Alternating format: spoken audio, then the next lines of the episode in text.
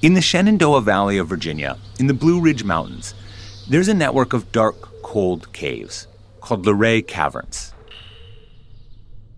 A path leads down into the cave and it takes you past Dream Lake, a big pool with this calm, reflective surface.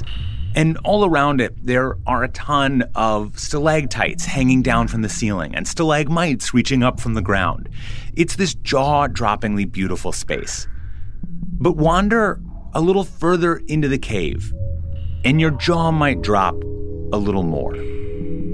Because there, in the middle of the cave, is an enormous organ. And this isn't your average church organ, because instead of pipes, every key of this organ is connected to a tiny mallet that hits a different stalactite.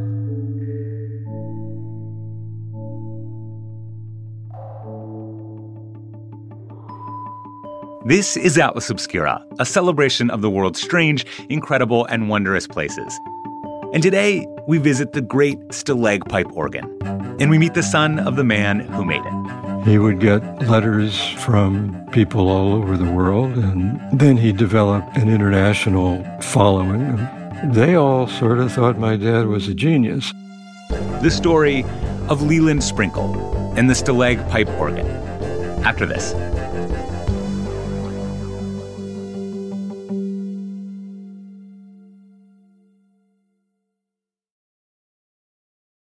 If you're looking for a place where the wide open skies and the towering mountains inspire you to find an untapped part of yourself, you might want to take a trip to Wyoming.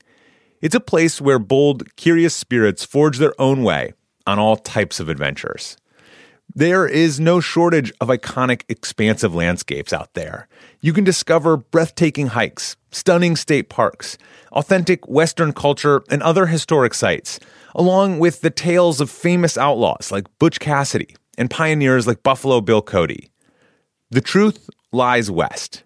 Discover yours at travelwyoming.com. You like to watch new stuff, right? Well, go to Hulu and see what's new because Hulu has new stuff all the time. Like Vanderpump Villa, the new docudrama starring Lisa Vanderpump, where first class luxury meets world class drama. A new season of The Kardashians starring The Kardashians, of course, and Grand Cayman, Secrets in Paradise, the sizzling new reality show set in the tropical Caribbean. It's all new and it's streaming now on Hulu.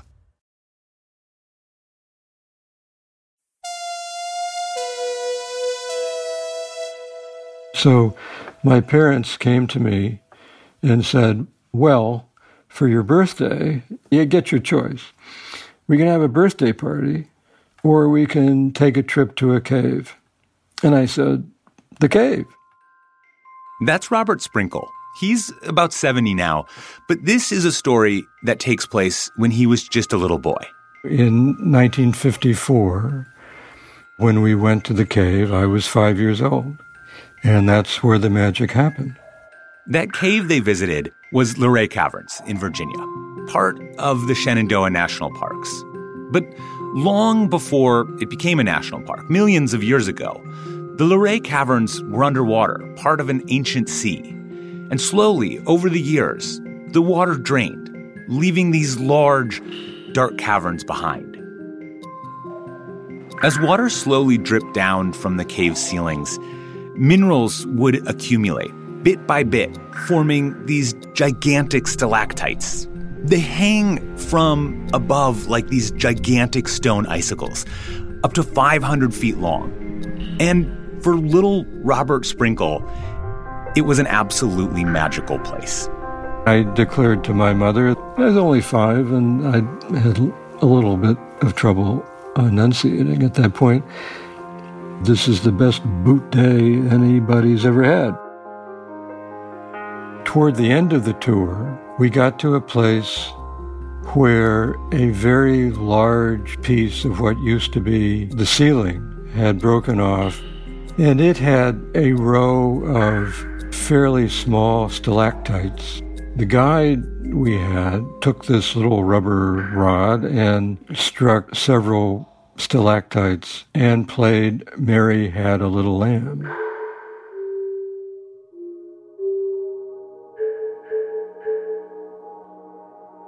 In that instant, my father imagined the entire project that would occupy him until his death in 1990. He thought of the whole thing. He thought of what it would need. He knew he could do all parts of it.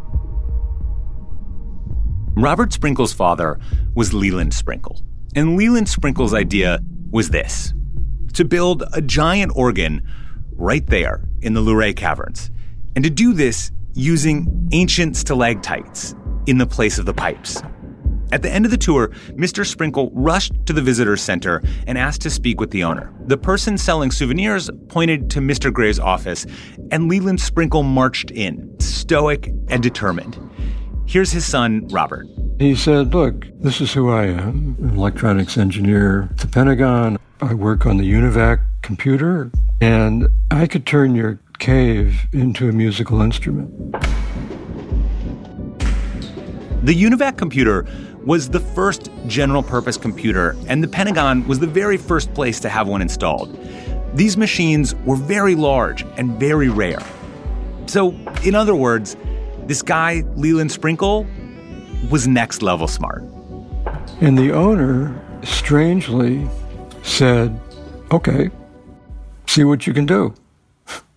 And they shook hands, and there you go. I mean, I looking back on it, I think, I mean, I, it was really kind of nuts.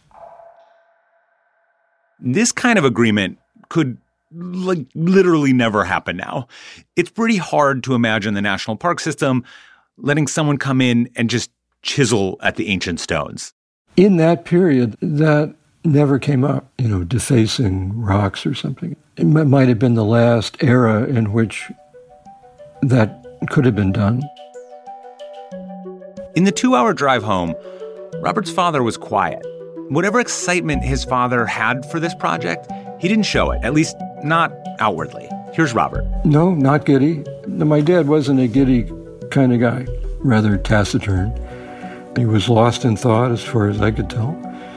Purposeful and optimistic, I think, would be fairer.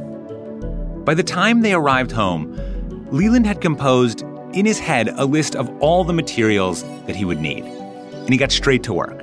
So he started constructing the electronics upstairs on a table that my son now uses for his computer.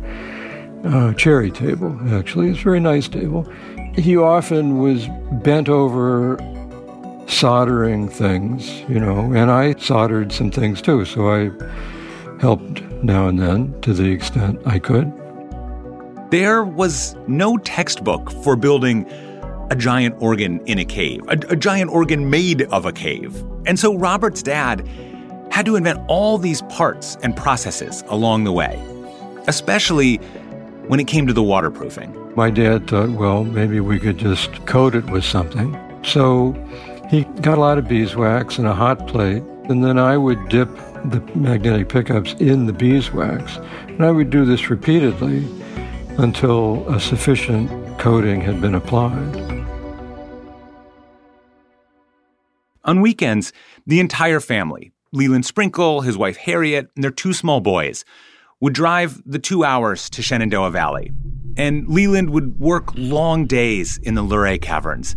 And then afterwards, he'd come home in the evening and take off his muddy boots just outside the apartment door. Since my father realized that what he was doing would sound crazy. He encouraged me and my brother not to discuss it. And we didn't. We didn't tell anybody. And it was kind of strange because when he would come home, he would put his boots, which were covered with mud, on the front porch. And anybody could walk by and wonder, you know, what is this guy, a grave robber? No, not a grave robber just a math and science genius from the Pentagon building a pipe organ in an ancient cave. Robert's right. It sounds pretty wild when you say it out loud. But it also sounds really beautiful. He approached it as an artist would approach a very big, you know, like the Sistine ceiling or something, or Mount Rushmore. He wanted it to survive him. He wanted people to understand it and be moved by it. Now, here's another thing to know about Leland Sprinkle, the engineer. He was a musician. He was trained as a concert organist. He gave recitals on the radio. Before he had a wife and kids and a job at the Pentagon, Leland Sprinkle spent a semester studying with a world famous organist at the Peabody Conservatory in Johns Hopkins University. We called the music school and confirmed Leland was there for one semester as a special student. So, this pipe organ was a true labor of love for Leland, something kind of only he could have made. This was a way to merge not just his interests, but his abilities. There was no personal ambition in this, but there was an artistic ambition and an engineering ambition. Leland worked his nine to five in the Pentagon and spent his weekends in the Luray Caverns, scavenging around to find just the right stalactites. In the end, only two of the stalactites he picked were naturally in tune. The other 37, he meticulously shaved down to get them to play the exact right pitch. An organ was brought in and set up on a platform, and each key was wired to a tiny rubber mallet, which in turn lightly tapped its chosen stalactite, which then rung out a perfectly tuned note. The entire cave was a musical instrument. After three years of work, the organ was finally ready for its debut. On June 7, 1957, a small audience gathered for the inaugural concert inside the cave. Leland Sprinkle came out and took his place. He sat down at his creation and started to play.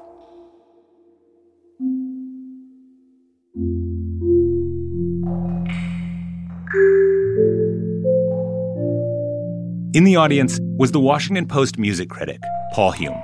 He drove to Luray, and he sat there being dripped upon by stalactites from the ceiling. Mr. Hume was known for his harsh reviews, someone who was notoriously tough to please. But he sat through the concert without complaint. And when it was over, he loved it. And not only did he love it, he actually named it. He called it the Great Stalacpipe Organ. And my dad loved the name, and so that's been the name applied ever since.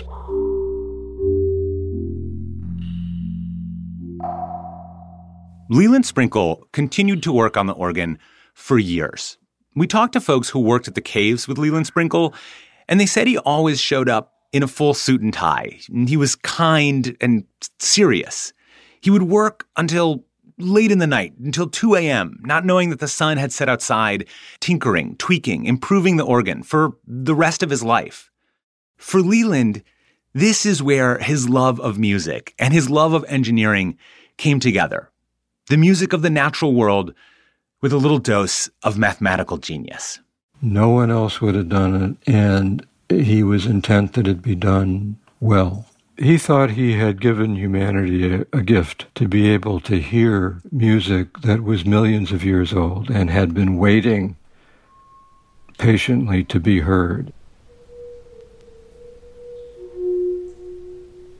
Leland Sprinkle passed away in 1990, but the great Stalacpipe organ lives on. And what you're hearing now is a recording of Leland himself playing the Stalacpipe organ in the Luray Caverns. So Let's let Leland play us out.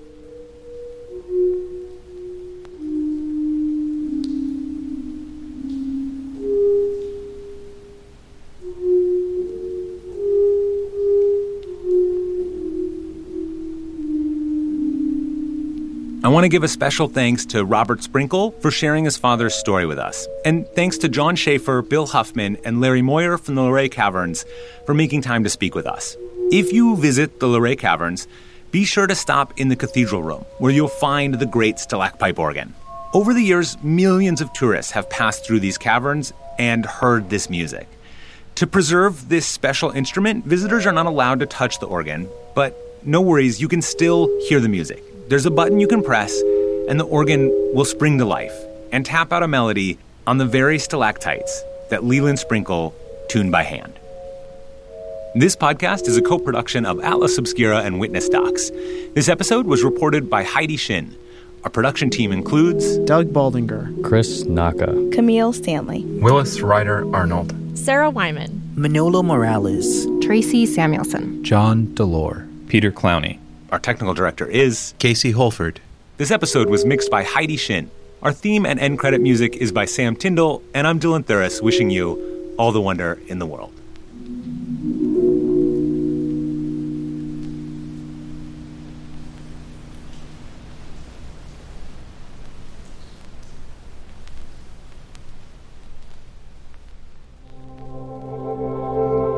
Witness Docs from Stitcher.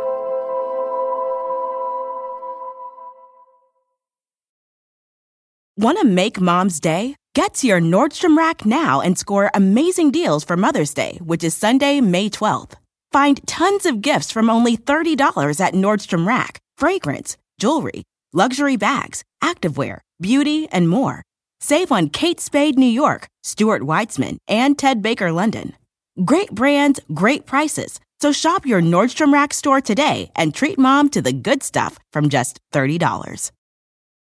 The world isn't wide enough for those with an insatiable desire for discovery. The all new 2024 Lincoln Nautilus Hybrid SUV offers the power and freedom to explore further and deeper than ever before. Intuitive, smart features ensure that you're always connected to the road ahead. Inside, a thoughtfully designed cabin immerses you in a universe that is all your own. The larger than life panoramic display spans the entire width of the cabin. It's customizable and interactive. Drivers can even personalize their backgrounds with a series of nature inspired themes. This vehicle signals the arrival of an exciting new chapter for Lincoln.